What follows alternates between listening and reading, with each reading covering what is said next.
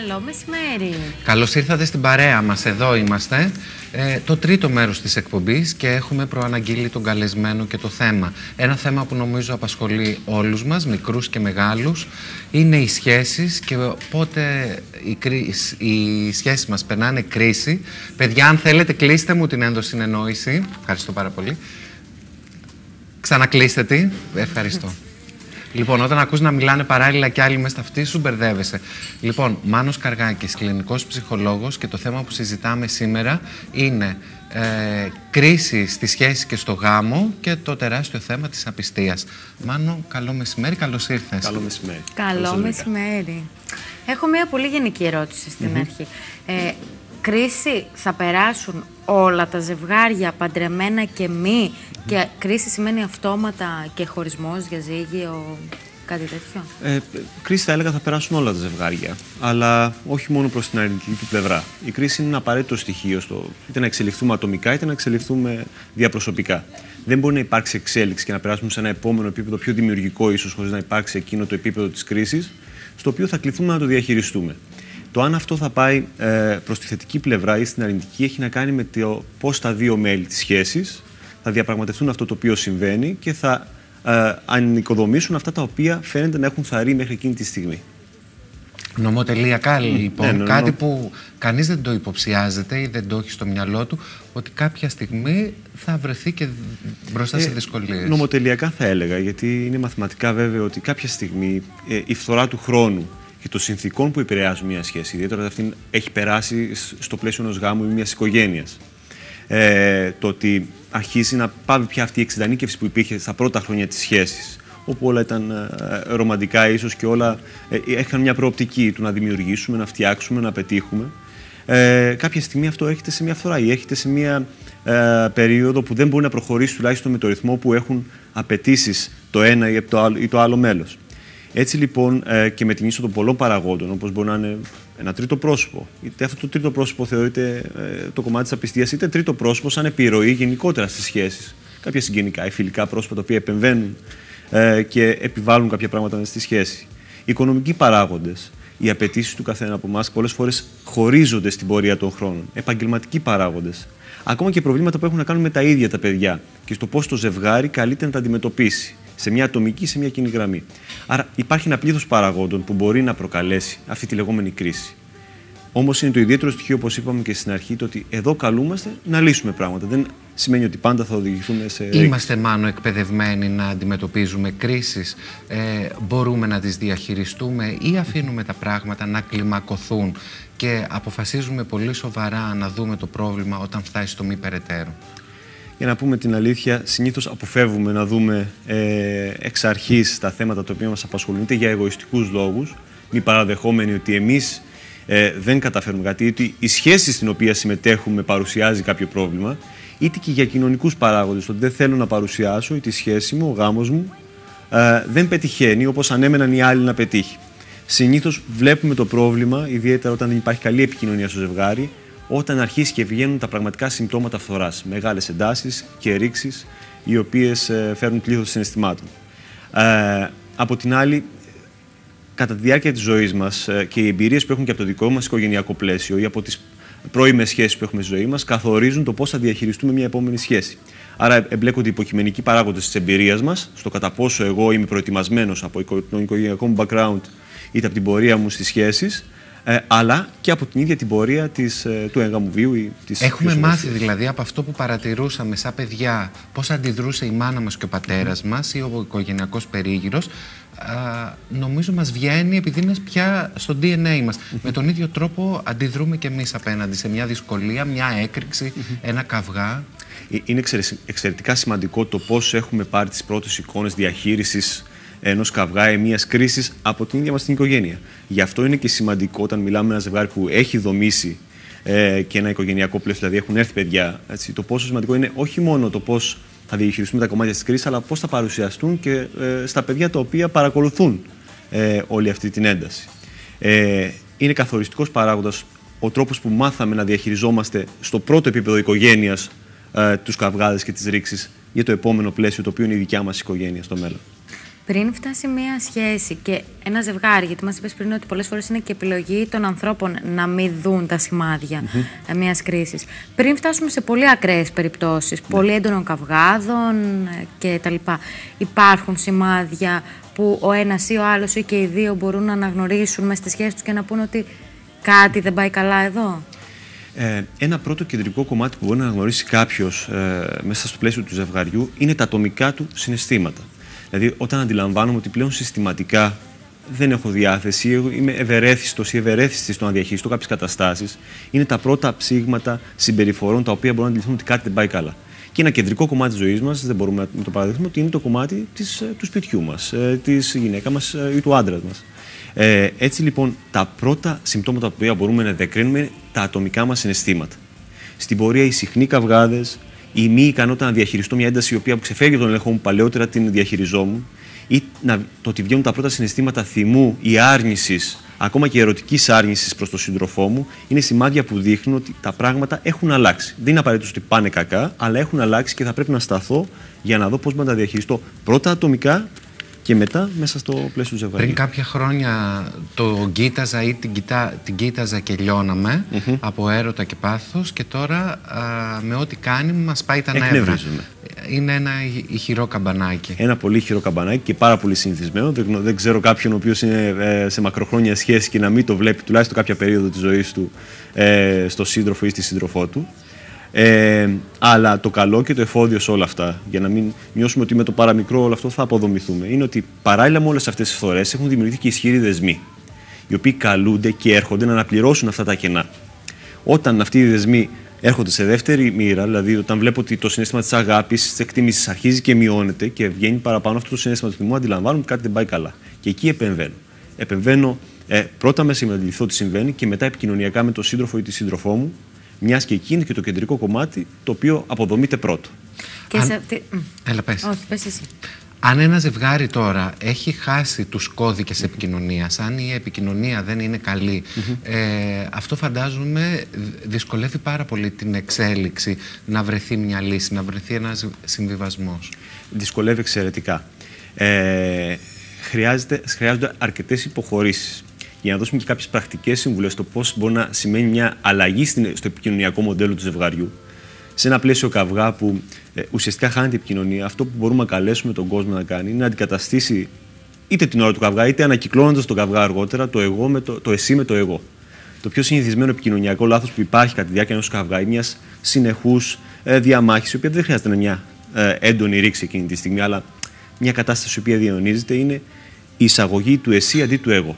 Παράδειγμα; Ε, εσύ φταίς, εσύ γκρινιάζεις, εσύ δεν προσέχεις το παιδί, εσύ δεν φέρνεις αρκετά χρήματα στο σπίτι.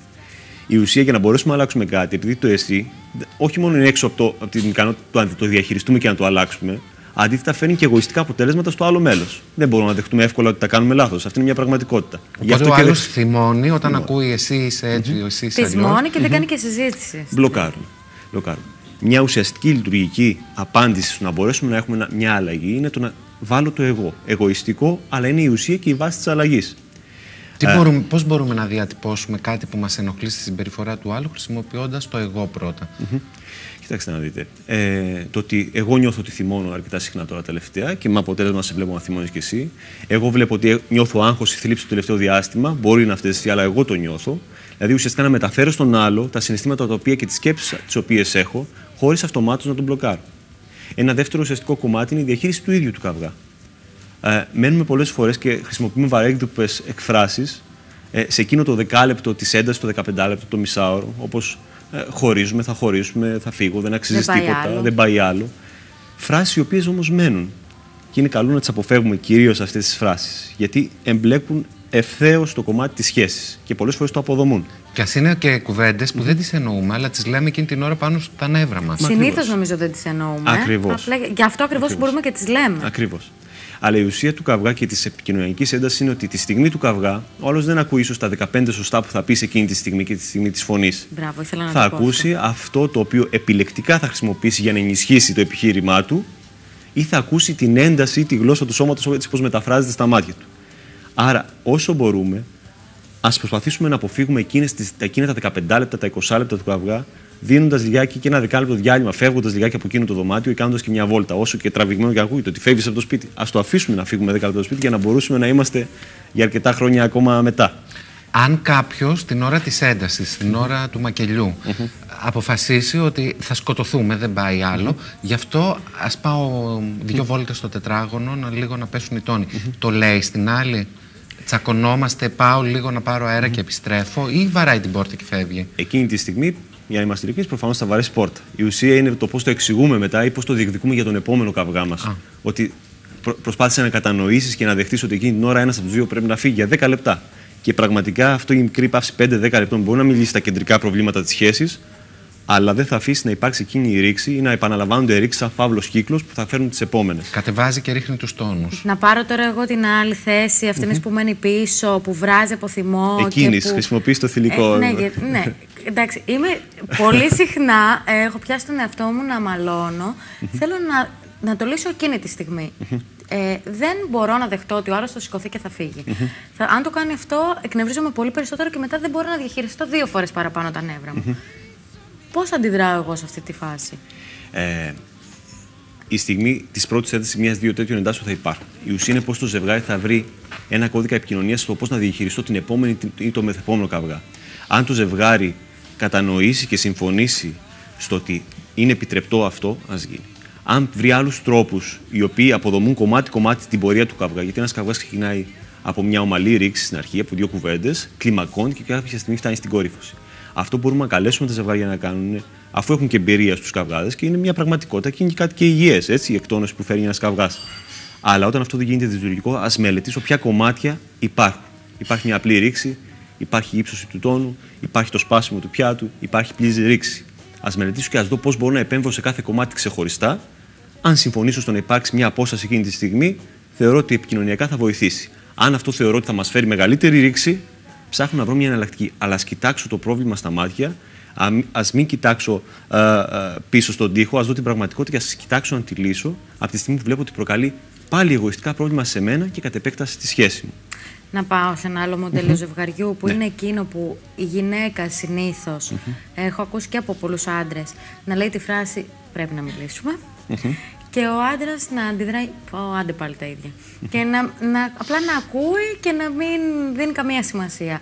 Εκεί ο άντρας αρνείται απλά να δει το πρόβλημα, βαριέται εκείνη τη στιγμή να κάτσει να μιλήσει και αν μπορεί να κάνει κάτι εκείνη τη στιγμή η γυναίκα που θέλει να, να συζητήσει τουλάχιστον το πρόβλημά της. Η οποία γυναίκα έχει κάνει προεργασία όλη μέρα στο κεφάλι της. Τι θα πει, πώς θα το πει, και έχει περάσει και ένα δύο με τη φίλη στο τηλέφωνο, έχει πάθει οτίτιδα. Mm -hmm. λέει: Θα του πω έτσι, και αν μου απαντήσει έτσι, και συμπληρώνει και άλλη, θα του πεις τότε έτσι.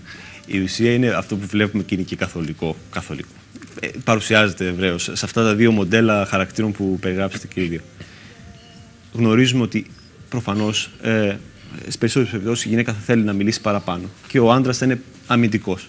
Αυτό που θα πρέπει να αναγνωρίσουμε και οι δύο είναι ακριβώς αυτά τα δύο χαρακτηριστικά και να υπάρξει μία μέση λύση σε όλο αυτό. Ότι ο ένας ίσως να μην θέλει να μιλήσει, άρα θα είναι υπέρβαση για αυτόν το να μιλήσει κάποιες φορές. Και να γνωρίσουμε και από την άλλη πλευρά ο ανδρικός πληθυσμός ότι η γυναίκα ίσως να θέλει, να θέλει να μιλήσει πολύ παραπάνω και κάνει υπέρβαση στο ότι σταματάει και μιλά μόνο δύο φορές πάνω σε αυτό το θέμα. Όταν το αντιληφθούμε αυτό, θα σταθούμε και στο θετικό κομμάτι του άλλου και όχι στο απλώς ότι δεν έκανε αυτό το οποίο θα ήθελα εγώ. Γιατί αυτό είναι αδύνατο. Είναι αδύνατο στο να προσπαθήσω να μεταφέρω αυτό το οποίο φαντάζομαι εγώ σαν ιδανικό στον άλλο. Η ουσία στη σχέση είναι να δούμε πώς αποδεχόμενοι τα χαρακτηριστικά του άλλου, όσο αυτό γίνεται, αντιλαμβάνουμε τις υπερβάσεις του και τις υποχωρήσεις του. Επομένως, σε αυτή την κατάσταση που μου περιγράφεται, αυτό που μπορούμε να δούμε είναι ότι αν τελικά μιλήσουν έστω και στο μισό από αυτό που ε, περιμένει η σύντροφος, εκείνη θα έχει κάνει την υπέρβαση στο να περιοριστώ στην ανάγκη μου να μιλήσω και ο άλλος πρέπει να το σεβαστεί και πρέπει να σεβαστώ το ότι ο άλλος κάνει την υπέρβαση και μιλάει παραπάνω από αυτό το οποίο τον έχω συνηθίσει και από τότε που τον γνώρισα. Φαντάζομαι το ίδιο ισχύει, συγγνώμη, τελευταίο μοντέλο ζευγαριού. Ε, ισχύει και για τα ζευγάρια που λένε ε, η γυναίκα έχουμε πρόβλημα σε αυτό και σε αυτό. Mm -hmm. Μόνη σου μαλώνεις, εγώ δεν έχω κανένα πρόβλημα, είναι όλα μια χαρά. Εσύ θυμώνεις χωρίς λόγο. Mm -hmm. Φανταζόμαι είναι και αυτό. Επειδή νομίζω ότι είναι και αυτό ένα μοντέλο, είναι η ίδια αντίδραση, αντιμετώπιση και σε αυτούς τους δύο. Δεν μπορεί να υπάρξει λύση χωρίς επικοινωνία. Και αυτό πρέπει να το καταλάβει και ο σύντροφος που περιμένει ότι όλα θα λυθούν μαγικά ξεχνώντας τα. Έτσι. Ούτε με μια συνεχή ανάλυση. Θα πρέπει να καταλάβουμε και να κατανοήσουμε ότι ο καθένας από εμάς έχει κάποιες επικοινωνιακές ανάγκες. Η ρήξη ουσιαστικά είναι ένα επικοινωνιακό πρόβλημα του ζευγαριού. Το οποίο κρατάει τα δεδομένα που είχαμε στα 20 μα, στα 25 μας, στην ηλικία των 35.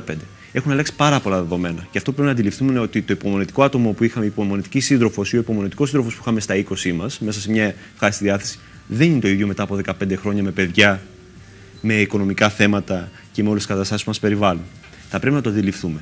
Αν προσπαθούμε να πετύχουμε το στόχο να είμαστε όπως πριν, όπως παλιά, δεν θα το πετύχουμε ποτέ.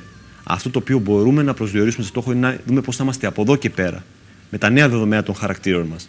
Αν προσπαθήσουμε λοιπόν να σταθούμε σε παλαιότερα μοντέλα, το πώς φανταζόμαι ή πώς φαντάζομαι εγώ ότι θα ήθελα να τα πράγματα, είναι καταδικασμένη σχέση να αποτύχει. Πρέπει να γνωρίζουν και οι δύο σύντροφοι ότι από εδώ και πέρα πρέπει να λαμβάνω σοβαρά υπόψη τα χαρακτηριστικά του άλλου και να προχωρώ με αυτά.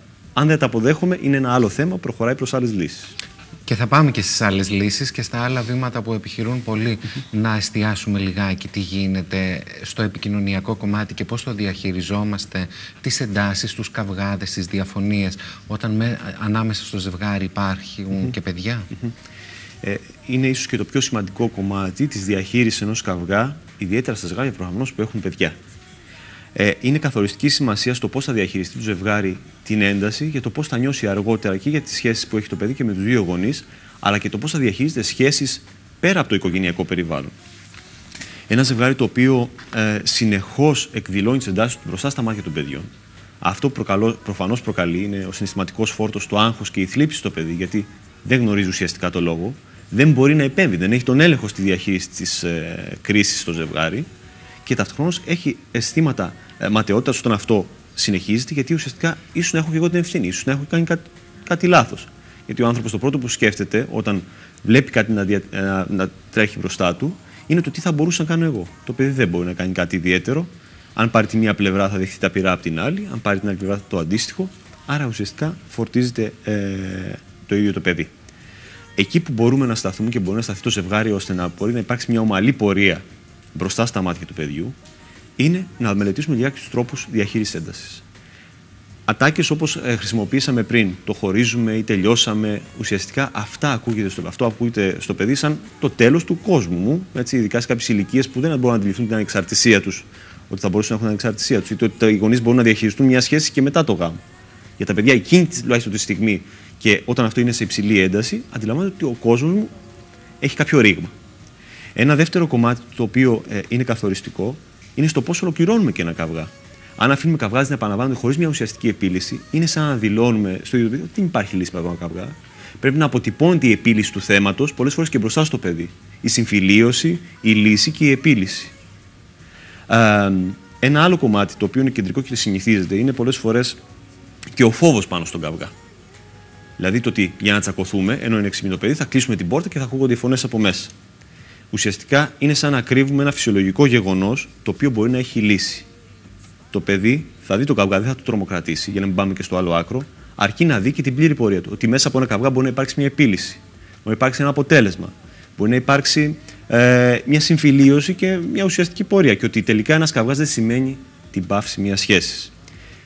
Όπως και να έχει, το παιδί ακούει και δέχεται τη συναισθηματική ένταση την οποία βλέπει.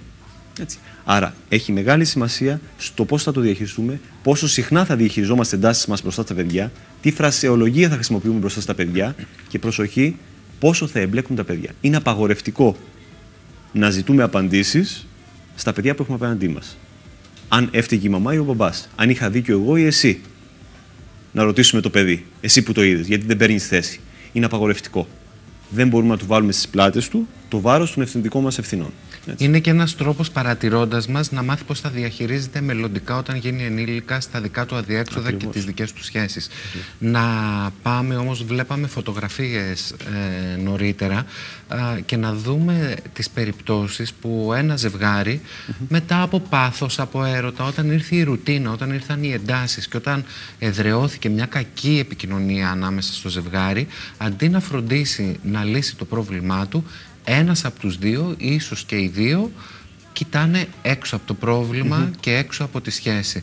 Και τότε έχουμε το φαινόμενο της απιστίας ή του τρίτου ατόμου. Ακριβώς. Ε, εδώ μιλάμε για μια ουσιαστικά σοβαρή ρήξη στη σχέση.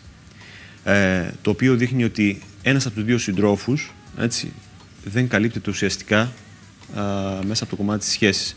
όχι απαραίτητος την ευθύνη του άλλου, έτσι, για να το ξεκαθαρίσουμε. σω να μην καλύπτει τα δικά του προσωπικά θέλω.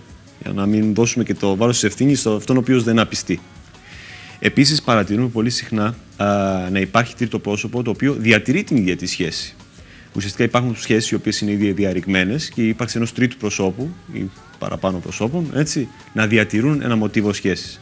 Ουσιαστικά όμως βλέπουμε ξανά ότι το άτομο ή τα άτομα που εμπλέκονται σε αυτές τις καταστάσεις δεν κοιτάνε ουσιαστικά και ουσιαστικά έχουν παρετηθεί από το πλαίσιο της σχέσης.